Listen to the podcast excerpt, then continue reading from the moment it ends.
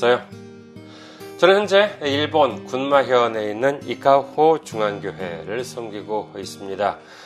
교회 홈페이지 알려드리겠습니다. 이카호 중앙교회 홈페이지는요, www.ikaho.co, www.ikaho.co입니다. 이곳으로 오시면 저희 교회에 대한 안내 말씀, 그리고 주일 설교 말씀을 들으실 수가 있습니다. 그리고 주일 설교 말씀은 동영상 사이트 유튜브를 통해서 시청하실 수가 있으시고 그리고 팟캐스트와 팟빵을 통해서도 음성으로 들으실 수가 있습니다. 그리고 저희 교회 홈페이지에 오시면은 매주 전해드리는 설교 말씀을 어, 텍스트로도 본문을 보실 수가 있습니다. 여러분의 참고가 되시길 바랍니다. 다음으로 어, 저는 현재 그리스도 사랑, 이웃 사랑, 기린 선교회를 섬기고 있습니다. 기린 선교회 홈페이지 알려드리겠습니다. 기린 선교회 홈페이지는요, 어, 좀 새롭게 되었죠? www.3927.kr, www. 숫자 3927.kr입니다. 그리고 메일 주소도 알려드리겠습니다. 기린선교회 메일 주소는요. 기린미션 골뱅이 gmail.com 기린미션 골뱅이 gmail.com입니다. 이곳으로 메일을 보내주시면 제가 언제든지 직접 받아볼 수가 있습니다. 다음으로 지난주에 또 귀하게 선교 후원으로 섬겨주신 분들이 계십니다. 이진호님, 이진호님께서는 지난주에 두 번이나 섬겨주셨습니다. 감사합니다. 이진묵님, 박성일님, 성상욱님, 그리고 분사, 부산 명성교회 김성원 목사님께서 귀하게 선교 후원으로 섬겨주셨습니다. 감사합니다. 아, 정말 얼마나 아, 큰 힘이 되는지 모릅니다. 이렇게 기도로 섬겨주시고 물질로 섬겨주시는 여러분 덕분에 정말 오늘도 한 걸음 한 걸음 나아갈 수가 있습니다. 여러분 위에 예수님의 놀라운 축복과 넘치는 은혜가 함께 하시기를 주님의 이름으로 축원드립니다. 다음으로 선교 후원으로 선교해 주실 분들을 위해 안내 말씀 드립니다. 먼저 한국에 있는 은행이지요. KB 국민은행입니다. 계좌번호는요. 079-21-0736-251 KB 국민은행 079-21-0736-251 홍성필입니다. 다음은 어, 일본에 있는 은행입니다. 아, 일본에 계신 분들 또는 일본에 있는 은행으로 어, 직접 현금 주실 분들을 위해 안내 말씀드립니다. 먼저 군마은행입니다. 아, 저희 교회가 있는 지, 역 은행입니다. 군마은행. 지점 번호는요 190, 계좌 번호는 1992256. 군마은행 지점 번호는 190, 계좌 번호는 1992256. 혼손비루입니다. 아, 다음은 어, 일본에 있는 우체국 은행입니다. 일본에 있는 우체국 은행 유초은행입니다. 기호는 10450, 번호는 356-44801, 지점 번호는 048입니다. 유초은행 기호는 10450, 번호는 356-44801, 지점 번호는 048 혼손피르가 되겠습니다. 저희 교회는 아직까지 재정적으로 미자립 상태에 있습니다. 그래서 여러분의 기도와 선교 후원이 큰 힘이 되고 있습니다. 여러분의 많은 기도, 많은 관심, 많은 참여, 많은 섬김 기다리고 있겠습니다. 다음은 어, 오늘 함께 은혜 나누실 말씀 보시겠습니다. 함께 은혜 나누실 말씀 어, 로마서 15장 20절에서 21절까지의 말씀입니다. 로마서 15장 20절에서 21절까지의 말씀 봉독해 드리겠습니다. 또 내가 그리스도의 이름을 부르는 곳에는 복음을 전하지 않기를 힘썼노니 이는 남의 터 위에 건축하지 아니하려 함이라. 기록된 바 주의 소식을 받지 못한 자들이 볼 것이요 듣지 못한 자들이 깨달으리라 함과 같으니라. 아멘. 할렐루야. 주님을 사랑하시면 아멘 하시기 바랍니다. 아멘. 오늘 좀 목소리가 조금 이상하지요. 사실은 지난주에 좀 이렇게 감기를 걸려가지고, 아, 오래간만에 몇 년 만에 감기를 좀 이렇게 심하게 알았습니다. 아, 그렇다고 무슨 뭐 이렇게 미각은 있고, 그 다음에 숨 쉬는 것도 몇 괜찮아가지고, 코로나는 다행히 아닌 것 같습니다만은, 아, 그래도 좀 많이 나았습니다. 아, 그래서, 아직까지는 좀 감기이 남아있어서, 목소리가 아, 좀 이렇게, 에, 깨끗하지 못할 것 같습니다만 은혜로 양해해 주시길 바라겠습니다. 자, 오늘 함께 은혜 나누실 말씀은요. 아, 저는 오늘 저는 여러분과 함께 로마서 강의 150번째 시간으로서 무엇을 전할 것인가 라고 하는 제목으로 은혜를 나누고자 합니다. 아, 이번 본문 내용에 있어서도 뭐 전해드려야 할 부분이 좀 많기 때문에 시간 관계상 아, 이번 주와 아, 다음 주로 나누어서 말씀을 전해드리도록 하겠습니다. 먼저 20절부터 보시겠습니다. 로마서 15장 20절. 또 내가 그리스도의 이름을 부르는 곳에는 복음을 전하지 않기를 힘썼노니 이는 남의 터 위에 건축하지 아니하려 함이라. 이 구절은요, 바울의 전도 방법에 있어서의 원칙을 확인시켜 주고 있다고 할 수 있는데, 여기서 그가 고백하기를, 그는 그리스도의 이름을 부르는 곳, 그러니까 이미 신앙이 있는 사람들한테는 복음을 전하지 않기로 했다라고 하는데, 이는 남의 터 위에 건축하지 않게 하기 위해서다라고 합니다. 바울은 주님으로부터 부름을 받은 후 평생을 주님의 복음을 전하는 삶을 살았습니다. 하지만 이는 비단 바울뿐만은 아니지요. 예수님께서 부활하시고 하늘로 올라가신 후에 사도를 비롯해서 많은 사람들이 온 땅에 복음을 전하기 위해서 흩어졌습니다. 그때 당시 유대교는 유대인을 제외한 다른 사람들한테 전해지는 것이 금지되어 있었습니다만 이제 예수님의 십자가와 부활은 사도행전 10장을 시작으로 해서 이제 이방인들에게 전해지기 시작했고 뿐만 아니라 성령님까지 임하시게 되는 놀라운 역사가 일어나게 되었던 것입니다. 지금도 한국을 비롯한 많은 나라에서 선교사들을 파송하고 있습니다. 그런데 그럴 경우에는 그 선교회의 선교 방침에 따라서 계획적으로 파송을 하는 것이겠습니다만 바울 당시에는 어떻게 복음을 전해야 할 것인지 아직까지는 체계화가 되어 있지는 않았겠지요. 따라서 누가 어느 쪽을 담당하고 누가 어느 지역에 복음을 전할 것인지 아마도 확실하게 구분되어 있지는 않았을 것이라고 예상됩니다. 그러니까 이와 같은 과정에 있어서 바울은 혹시라도 누군가가 복음을 전한 곳이 있었다면은 그곳에는 굳이 자신이 다시 가서 복음을 전하거나 교회를 세우거나 하지는 않겠다고 하는 것입니다. 여러분께서는 이와 같은 바울의, 바울의 주장에 대해서 어떻게 생각하십니까? 바람직하다고 생각하시나요? 물론 뭐 이는 성경에 적혀 있는 내용이고 성경은 성경 무오 그러니까 아, 성경에는 완전히 오류가 없는 어, 완전하고 유일한 어, 하나님의 말씀이다라고 믿기 때문에 성경에 적혀 있는 내용이 뭐 바람직하지 않다라고 할 수는 없겠지요. 뭐 아멘 이렇게 믿을 수밖에 없을 것입니다만 하지만은요 다른 한쪽에서는 어떤 생각이 드십니까? 아휴 그렇게 해서 언제 교회가 성장하겠어? 그런 생각 안 드십니까? 지금 교회에 다니고 있는 사람이라 하더라도 그 교회가 좀 시원치 않다거나 하면은 뭐, 뭐 내가 다니는 교회로 데리고 오는 게 뭐 뭐가 잘못이야 라고 할 수 있지도 않겠, 할 수 있지 않겠습니까? 소위 뭐 이단이라고 하는 뭐 신천지 같은 데는 뭐 더하지요.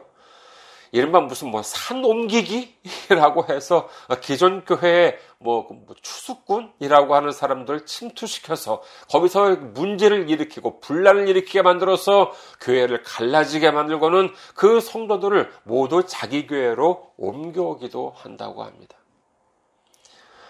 뭐 이런 이단 이단 집단에서 하는 행태를 비판하기 시작하면 뭐 끝도 없겠지만은요. 문제는 뭐냐 하면은요.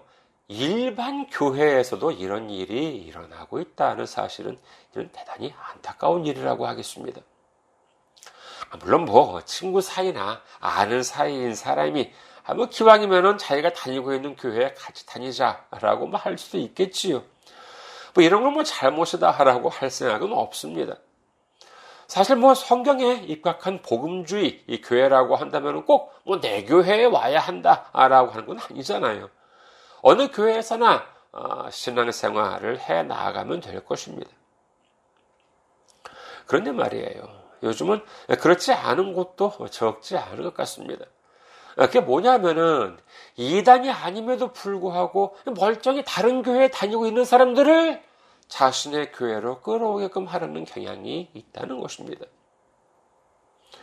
그렇다면 그런 이유, 그러니까 아, 멀쩡하게 다른 교회에 다니고 있음에도 불구하고 자신의 교회로 이렇게 데려오고 싶어 해요. 그렇다고 뭐 가족이나 친구나 친인척도 아니에요. 그런데도 왜 자기 교회로 그렇게 데려오고 싶어 할까요? 어쩌면 그것은 성과주의에 있다고 할 수 있지 않을까 합니다. 대부분의 한국 교회에서 본다면 이른바 전도를 많이 한 사람한테는 상을 주기도 합니다. 그 이름도 거창하여라 전도왕이라고 하지요. 이 말을 그대로 풀어서 보면 무슨 뜻이에요? 전도를 많이 하면은 왕대접을 해주겠다라고 하는 건 아니겠습니까? 제가 예전에 한국에서 다니던 교회에서 보더라도 매년 전도왕을 뽑고는 상을 주는데 그날은 이렇게 한복을 입고 와서는 담임 목사님으로부터 상과 꽃다발을 받는 그와 같은 모습이 기억에 남습니다. 제 기억에 보면은요, 뭐 대체적으로 여자분들이 많이 받으시는 것 같더라고요. 뭐 아무래도 뭐 그렇겠지요. 남자분들은 평일에는 대부분 뭐 출근들을 하시니까 여자분들 중에서 주부이신 분들이 아마도 많이 상을 받지 않을까 하는 생각을 해봅니다. 네, 그런데 여기서 보면은요, 전도한 전도 대상자에 대해서 본다면은 전도한 사람의 숫자는 중요하게 생각하겠지만 몇 명을 전도했는지요. 하지만 그 반면에 그 전도 대상자가 누구였는지에 대해서는 별로 문제 삼지 않는 것 같습니다. 그러니까 그 전도해서 자기 교회로 데려온 사람이 처음 신앙을 갖게 된 사람인지 아니면 다른 교회에 멀쩡히 다니다가 오게 된 것인지는 상관하지 않는다는 것이에요. 이는 제가 아, 들은 이야기입니다만은요, 어, 교역자 같은 경우에는요, 말하자면은 전도하는 사람에 대해서 할당량이 있다고 하고 얼마나 전도를 해야 한다라고 하는 할당량이 있다고 하고 그리고 정기적으로 전도 대상자에 대한 명단을 교회 쪽에 제출하도록 한다고 합니다. 이런 말을 들으면 어떻습니까? 교회 복음화와 부흥을 위해서 어, 참 열심히 노력하고 있구나라고는 생각이 드십니까? 물론 전혀 믿음이 없는 사람에게 복음을 전했더니 어, 교회에 나오겠다고 한다거나 아니면은 지금 다니고 있는 교회가 좀 이런저런 어, 이유로 다니기가 어려워졌다라고 했을 때 그때 아, 그러면은 어, 저희 교회로 함께 에, 나오, 나오십시오 이렇게 해가지고 함께 나온다면은 아, 그게 뭐가 문제가 있겠습니까? 하지만 멀쩡히 지금 건전한 교회를 다니고 있는데 아주 은혜로운 교회를 다니고 있는데 그럼에도 불구하고 억지로 자기 교회로 데리고 나온다? 이건 아니지요. 세상에 이런 전도 방법이 성경에 어디에 있습니까? 전도 할당량이 있고 전도 대상자 명단을 정기적으로 작성해서 제출한다? 저 이런 말 어디서 들은 적이 있습니다. 아, 그건 바로 어, 자동차 판매 영업을 하는 하고 있는 지인한테서 어, 똑같은 말을 들은 적이 있어요. 이분은 뭐 자동차 영업을 하시는 분이니까요. 자동차를 판매해야 하는데 당연히 팔아야 할 목표량이 있겠지요. 뿐만 아니라 자동차 구매 대상자를 정기적으로 작성을 해서 회사에 제출을 해야 한다고 합니다. 그러면서 저한테 하는 말이 제가 이제 한국에 있을 때였습니다만은 저 옛날에 학교 다닐 때였습니다만 저는 이제 학교 다니고 있었을 때였는데 근데 이제 그분이 저한테 하는 말이 뭐냐 하면은요 제 이름도 거기에 올라가 있다는 거예요 그 제 그 뭐그 뭐 그 구매 대상자 그 명단에 제 이름도 올렸다는 거예요 그래서 저는 그때 아직 면허도 가지고 있지 않았거든요. 그래서 아니 저는 면허도 안 가지고 있는데요. 라고 뭐 하니까는요. 상관없다는 거예요. 그냥 올리면 된대요. 네, 그래요, 뭐, 자동차나, 뭐, 세상 일은 그렇다고 해요. 하지만, 일을 그대로 교회에서 한다고 하면 어떻게 됩니까? 마태복음 5장에 보시면은요, 예수님께서는 다음과 같이 말씀하십니다. 마태복음 5장 13절. 너희는 세상의 소금이니, 소금이 만일 그 맛을 잃으면 무엇으로 짜게 하리요? 후에는 아무 쓸데 없어 다만 밖에 버려져 사람에게 밟힐 뿐이니라. 이 예수님의 말씀을 자세히 보시면 여기에는 두 가지 종류의 소금이 있다는 사실을 알 수 있습니다. 그것은 뭐냐?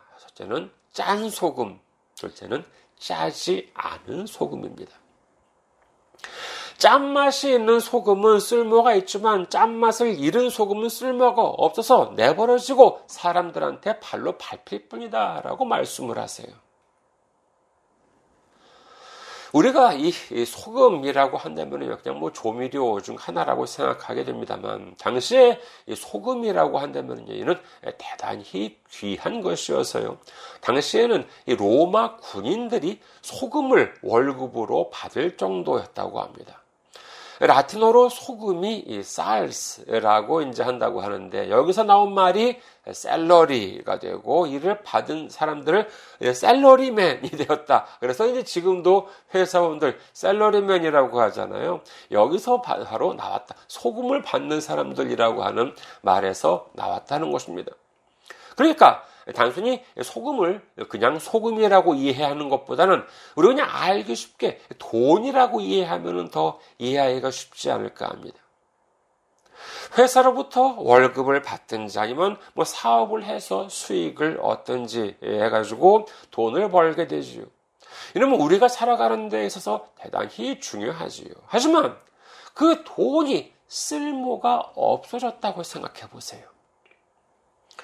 세상에 보면은요, 돈이 땅바닥에 마구 버려진 나라가 있다고 합니다. 이건 실제로 있는 나라예요. 그러면 여기는 이 나라는 대단히 잘 사는 나라일까요? 돈이 막 땅, 땅에 막 버려지고 있다는데 어마어마하게 잘 사는 나라일까요? 아니면 가난한, 가난한 나라일까요? 돈이 땅바닥에 마구 버려져도 아무도 주워가지 않는다고 한다면 대단히 부자 나라인 것처럼 생각될지는 모르겠습니다만 사실 그렇지가 않습니다. 여기는 어디냐 하면은요, 아프리카에 있는 짐바브웨라고 하는 나라입니다. 여기는 과거에 그 집권을 하고 있던 대통령이요. 자신의 사치 생활을 위해서 자기네 나라 돈을 무분별하게 찍어내고는, 찍어내는 바람에 그 화폐 가치가 떨어지기 시작했는데 결국 어디까지 떨어지냐 하면은요. 숫자, 액수, 액면이 100만도 아닌 100억도 아닌 100조 달러 어, 지폐가 있다고 합니다.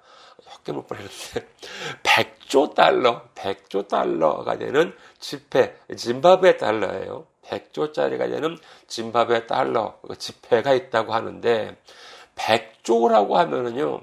이 단시 100, 천만 이렇게 해 가지고 0이 몇 개나 붙냐 하면은 1에다가 0이 무려 14개나 붙는다고 합니다.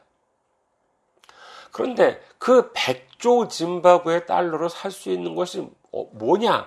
고작 달걀 3개라고 한다는 것이에요. 그렇게 되니까는 뭐 돈이 쓸모가 없어요. 그래서 말 그대로 땅에 내버려지고 아무도 죽지 않는다고 합니다. 결국 지금은 그 짐바브웨 달러는 아예 쓸모가 없으니까 없어지고요. 미국 달러를 차용해서 사용하고 있다고 하지요. 돈이라고 하는 것, 이런 대단히 귀한 것이지만은 그 가치가 없어지면은 말 그대로 땅에 버려져서 이처럼 사람들로부터 짓밟히게 될 것이다. 라고 하는 것입니다. 소금이라고 하는 것은 무엇입니까?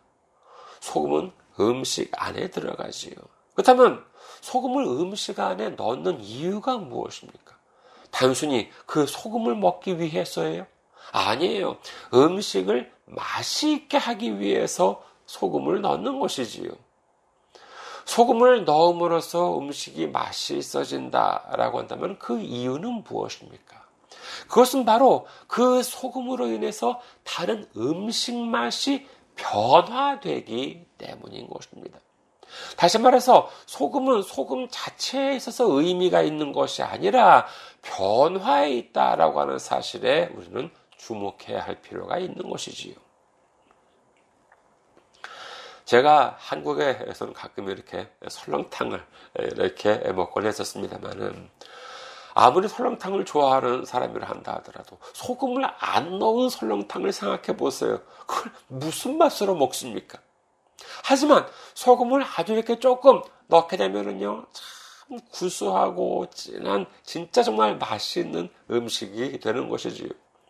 그 이유는 소금이 녹아서 그 짠맛으로 인해서 주변 음식의 맛을 변화시키기 때문 아니겠습니까?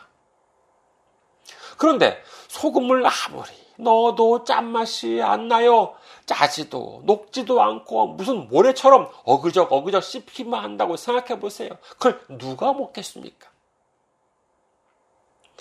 우리 믿는 사람은 이처럼 신앙의 힘으로 세상을 변화시켜야 해요. 그런데 세상 방법을 교회에 가지고 들어오면은 이게 어떻게 되냐라고 하는 것이지요.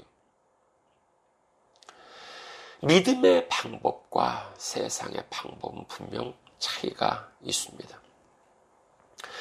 미술 쪽에 보면은요, 세계 삼원색과 빛의 삼원색이 있다고 하지요. 얘는 비슷해 보이지만은 분명 다릅니다. 예를 들어서요, 물감을 한번 생각해 보시기 바라겠습니다. 물감, 어, 물 이렇게 섞으면 다른 색깔들을요, 다른 색깔들을 섞으면 섞을수록 어떻게 됩니까? 예, 물감 같은 경우에는요, 여러 가지 색을 섞으면 섞을수록 어두워집니다. 색은 어, 삼원색, 아, 빨강, 아, 파랑, 노랑, 이제 색의 삼원색인데 이를 서로 섞으면은요 여러 가지 색이 나오지만은 본래 본래 빨강, 파랑, 노랑색보다는 진한 색이 되어갑니다. 그리고 세 가지 색깔을 다 섞으면 어떻게 돼요? 빨간, 파랑, 노랑을 다 섞으면은 예 시커멓게 되고 말지요. 이게 이제 감색 혼합, 예, 그러니까 색이 줄어드는 혼합이라고 합니다. 반면에 빛의 삼원색은 어떻습니까?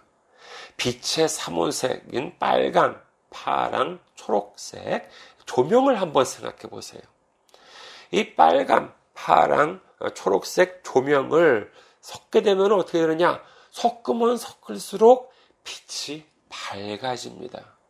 그리고 이 세 가지 색깔의 조명, 빨간, 파랑, 초록색의 조명을 다 섞으면 어떻게 되지요?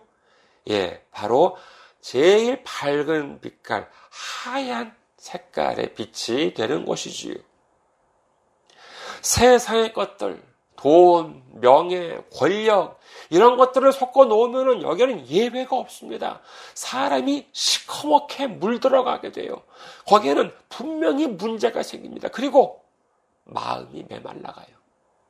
하지만 하늘에서 오는 믿음과 소망과 사랑이 섞이게 되면 어떻게 됩니까? 그렇죠. 하얗게 됩니다. 우리 주변이 변화되어 환하게 밝아지는 줄 믿으시기를 주님의 이름으로 축원합니다. 그러면 어두웠던 우리 주변이 환하게 되면 어떤 일이 벌어질까요? 바로 오늘 본문 다음 구절 로마서 15장 21절 말씀이 됩니다. 로마서 15장 21절 기록된 바 주의 소식을 받지 못한 자들이 볼 것이요 듣지 못한 자들이 깨달으리라 함과 같으니라. 그렇습니다. 복음이 전파되고 우리 주변이 변하여 환해지게 되면 그때까지는 보지 못했던 것들이 보이게 되고 듣지 못했던 것들을 깨닫게 된다라고 하는 사실을 믿으시기를 주님의 이름으로 축원합니다. 그럼 여기서 우리는 두 가지에 대해서 생각해 보고자 합니다. 첫째로 무엇을 전해야 하는 것인지, 둘째로 어떻게 전해야 하는 것인지에 대해서 알아보도록 하겠습니다. 오늘은 시간 관계상 첫 번째에 대해서 알아보겠습니다. 자, 우리는 무엇을 전해야 하겠습니까? 이는 더도 말고 덜도 말고 이 성경 말씀을 전해야 합니다. 하지만 성경을 전해야 한다 하더라도 성경을 알아야 하나님 말씀을 전할 수 있는데 성경도 모르고 무조건 전하라고 하니까 그 상, 그런 상태로 전도를 한다면 어떻게 되겠습니까? 솔직히 본다면요 우리나라 아, 기독교 분들의 이 성경 수준은 참 심각한 측면이 있지 않을까 합니다. 아, 몇년 전에 어떤 메일을 한 통 받았습니다. 아, 보내주신 분은 권사님이라고 어, 하셨는데 짧은 음, 메일이었음에도 불구하고 어, 권사님답게 좀 품위가 느껴지는 그와 같은 문장이었다고 어, 기억이 됩니다. 근데 문장은 품위가 있었는데 문제는 그 내용입니다. 그 메일 내용은 뭐였냐 하면은요, 어, 이렇게 적혀 있었어요.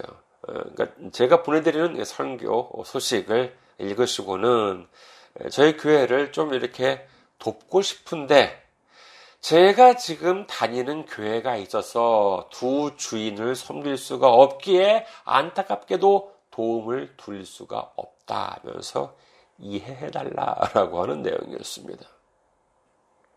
자, 이 권사님 말씀 맞아요? 틀려요? 제가 그 교회를 어, 저희 뭐 기린성교회, 가오중앙교회 그 교회를 도와드리고 싶긴 한데 지금 어, 제가 섬기는 교회가 있었 있기 때문에 두 주인을 섬길 수가 없기에 홍무사님 교회를 도와드릴 수가 없습니다. 이 좀 이해해 주시기 바랍니다. 라고 하는 권사님의 말씀 맞아요, 틀려요. 옛날에 제 친구와 뭐 어렸을 때 학교 다닐 때인데 내 친구가 무슨 이야기를 하고 있는데 그 친구 녀석이 무슨 말 하다가 대뜸 저한테 이런 말을 해요. 야 입이 열 개라도 말은 똑바로 해야지 그러는 거예요. 그래서 이 말을 하고는 그 친구 녀석도 좀 자기가 생각해도 뭐가 좀 이상했나 봐요. 그래가지고 눈을 껌뻑껌뻑 뜨고 저를 가만히 보고 있더라고요. 그리고 저도 듣는 저도 어, 순간 무슨 말인지 잘 몰라가지고 이게 맞는 말이야, 틀린 말이야 이래가지고 저도 멀뚱멀뚱 보고 있었던 그런 기억이 있습니다. 자, 입이 열 개라도 말은 똑바로 해야 한다. 맞는 말이에요? 틀린 말이에요? 자, 입이 열 개라도 할 말이 없다라고 하는 말이 있는 것이고 그리고 입이 삐뚤어져도 말은 똑바로 해야 한다라고 하는 것이잖아요. 근데 이걸 이상하게 합쳐 놓으니까는 입이 열 개라도 말은 똑바로 해야 한다라고 하는 말이 되어버린다는 것입니다. 자, 그러면 성경에 두 주인을 섬기지 말라라고 하는 말씀. 이것만 본다면 있어요, 없어요? 성경에 보면은요, 두 주인을 섬기지 말라라고 하는 말씀. 있습니다. 있습니다. 자, 그렇다면은요, 두 주인을 섬기지 말라라고 하는 말씀은 두 교회를 섬기지 말라는 말씀이에요. 아니, 생각해 보세요. 지금 매주 기도로, 그리고 물질로 후원해 주시는 분들이 계신데, 그렇다면 그분들은 다 본인이 대부분 본인이 섬기고 계신 교회가 있는 분들입니다. 그럼 그분들은 성경 말씀을 어기고 계신 것입니까? 후원해 주시는 분들 중에는요, 목사님도 계시고, 그리고 개인뿐만이 아니라 교회 차원에서 후원해 주시는 곳도 계신데, 그렇다면 그 목사님이나 교회는 죄를 범하고 있다는 말씀인가요? 누가복음 16장 13절 중에서 우선 전반부부터 봅니다. 누가복음 16장 13절 전반부. 집 하인이 두 주인을 섬길 수 없나니 혹 이를 미워하고 저를 사랑하거나 혹 이를 중히 여기고 저를 경히 여길 것임이니라. 자, 이건 전반부인데, 그러면 이 말씀이 두 교회를 섬기지 말라는 뜻이냐라고 하는 것이지요. 누가복음 16장 13절 후반부에는 뭐라고 적혀 있는지 보겠습니다. 누가복음 16장 13절 후반부 너희는 하나님과 재물을 겸하여 섬길 수 없느니라 라고 되어 있습니다. 그렇습니다. 하나님과 재물을 겸하여 섬길 수 없다. 이렇게 주님은 말씀하고 계신 것이지요. 이는 단순히 교회냐 돈이냐가 아닌 앞서 말씀드린 세계 삼원색과 빛의 삼원색처럼 세상 방법과 믿음의 방법을 똑같이 존중할 수가 없다라고 하는 말씀인 것입니다. 그런데 이 말씀을 이상하게 해석해서 두 주인을 섬길 수 없다라고 하는 말씀을 두 교회를 섬길 수 없다라고 해석을 한다면은 그것도 권사님이 목사한테 보내는 메일에 그렇게 적으실 정도라고 한다면 이 얼마나 안타까운 일입니까? 오해하지 마세요. 이는 뭐 그렇다고 그 권사님 뭐 한 분을 탓하려고 한다거나 뭐 무슨 뭐 성교 후원을 안 해주셔서 뭐 서운하기 때문에 드리는 말씀이 아닙니다. 지금도 교회에 오랫동안 다니고 직분을 받을 정도의 성도님이라 하다, 한다 하더라도 성경에 대한 지식이 의심스러운 사람이 적지 않게 계실 수 있지 않을까라고 하는 점에 대해서 우려가 되기 때문인 것이지요. 우리는 무엇보다 우리가 전해야 할 이 성경 말씀을 올바로 이해하고 그래야지만 복음을 전할 수가 있는 것입니다. 그래도 막상 전하려고 하면 무엇부터 전해야 될지 모르겠다라고 하십니까? 그러면 제가 항상 드리는 말씀드리는 구절, 구절이 있잖아요. 로마서 4장 25절 예수는 우리가 범죄한 것 때문에 내줌이 되고 또한 우리를 의롭다 하시기 위하여 살아나셨느니라. 다시 한 번 말씀드릴게요. 로마서 4장 25절. 예수는 우리가 범죄한 것 때문에 내줌이 되고 또한 우리를 의롭다 하시기 위하여 살아나셨느니라. 이 말씀에 대해서만이라도 올바로 이해하고 복음을 전한다면 그 말씀이 귀한 말씀이요. 그 말씀을 전하는 발걸음이 복된 발걸음이 되는 줄 믿으시기를 주님의 이름으로 축원합니다. 성도님들을 보면은요, 가끔 뭐 기독교 서적이나 어, 기독교 영화를 많이 보시는 분들이 계십니다. 아, 물론 그 뭐 잘못이라고까지는 말씀드리지 않겠습니다만, 하지만 그런 것들은요, 음식으로 따진다 그러면 어디까지나 주식이 아니라 간식이에요. 예를 들어서, 예, 뭐, 예전에도 잠깐 말씀드렸습니다만은, 뭐, 그, 찰트 히스에 나오는 10개 같은 영화의 경우요. 보면은, 성경 말씀을 모르고 보면은요, 정말 멋진 영화입니다. 그런데 성경 말씀을 아, 알고 난 다음에 보니까 이건 뭐 성경을 무시하고 완전히 자기 마음대로 바꿔놓고 짜깁게 해놓고 한 부분이 눈에 많이 띄어서 도저히 못 봐주겠더라고요. 그런 부분들이 거슬려 가지고는요. 하지만 그럼에도 불구하고 지금까지 이 10개라고 하는 영화가 명화다라고 일컬어지는 이유가 무엇일까라고 하면은 어쩌면 성경을 잘 모르는 사람들이 여전히 많기 때문인지도 모르겠습니다. 목사님 설교 말씀도 그래요. 예전에 성경을 잘 몰랐을 때는 그저 말씀을 막힘없이 시원시원하게 그리고 뭐 여러분 유머 감각 있게 하시는 설교가 좋은 말씀인 줄만 알았습니다. 그런데 성경을 조금씩 이해하고 말씀을 들으니까는요. 그렇게 설교하시는 어떤 분의 말씀은 성경이 아니라 자기 생각을 주로 말씀하고 계셨구나 라고 하는 사실을 알게 되었다는 것이죠. 그리고 오히려 그 전까지는 주목하지 않았던 다른 목사님이 아, 비록 뭐 말씀을 좀 조용조용하게 하시고 뭐 유머는 조금 없다 하더라도 아 정말 하나 하나가 성경에 맞는 훌륭한 말씀이셨구나라고 하는 사실을 알게 된 경우도 있었습니다.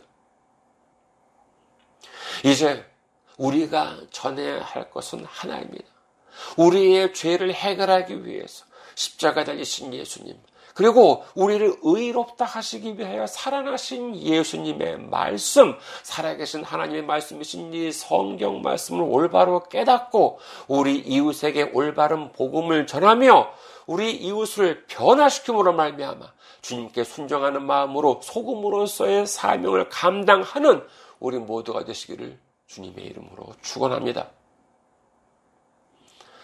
감사합니다. 항상 승리하시고 건강한 모습으로 다음 주에 뵙겠습니다.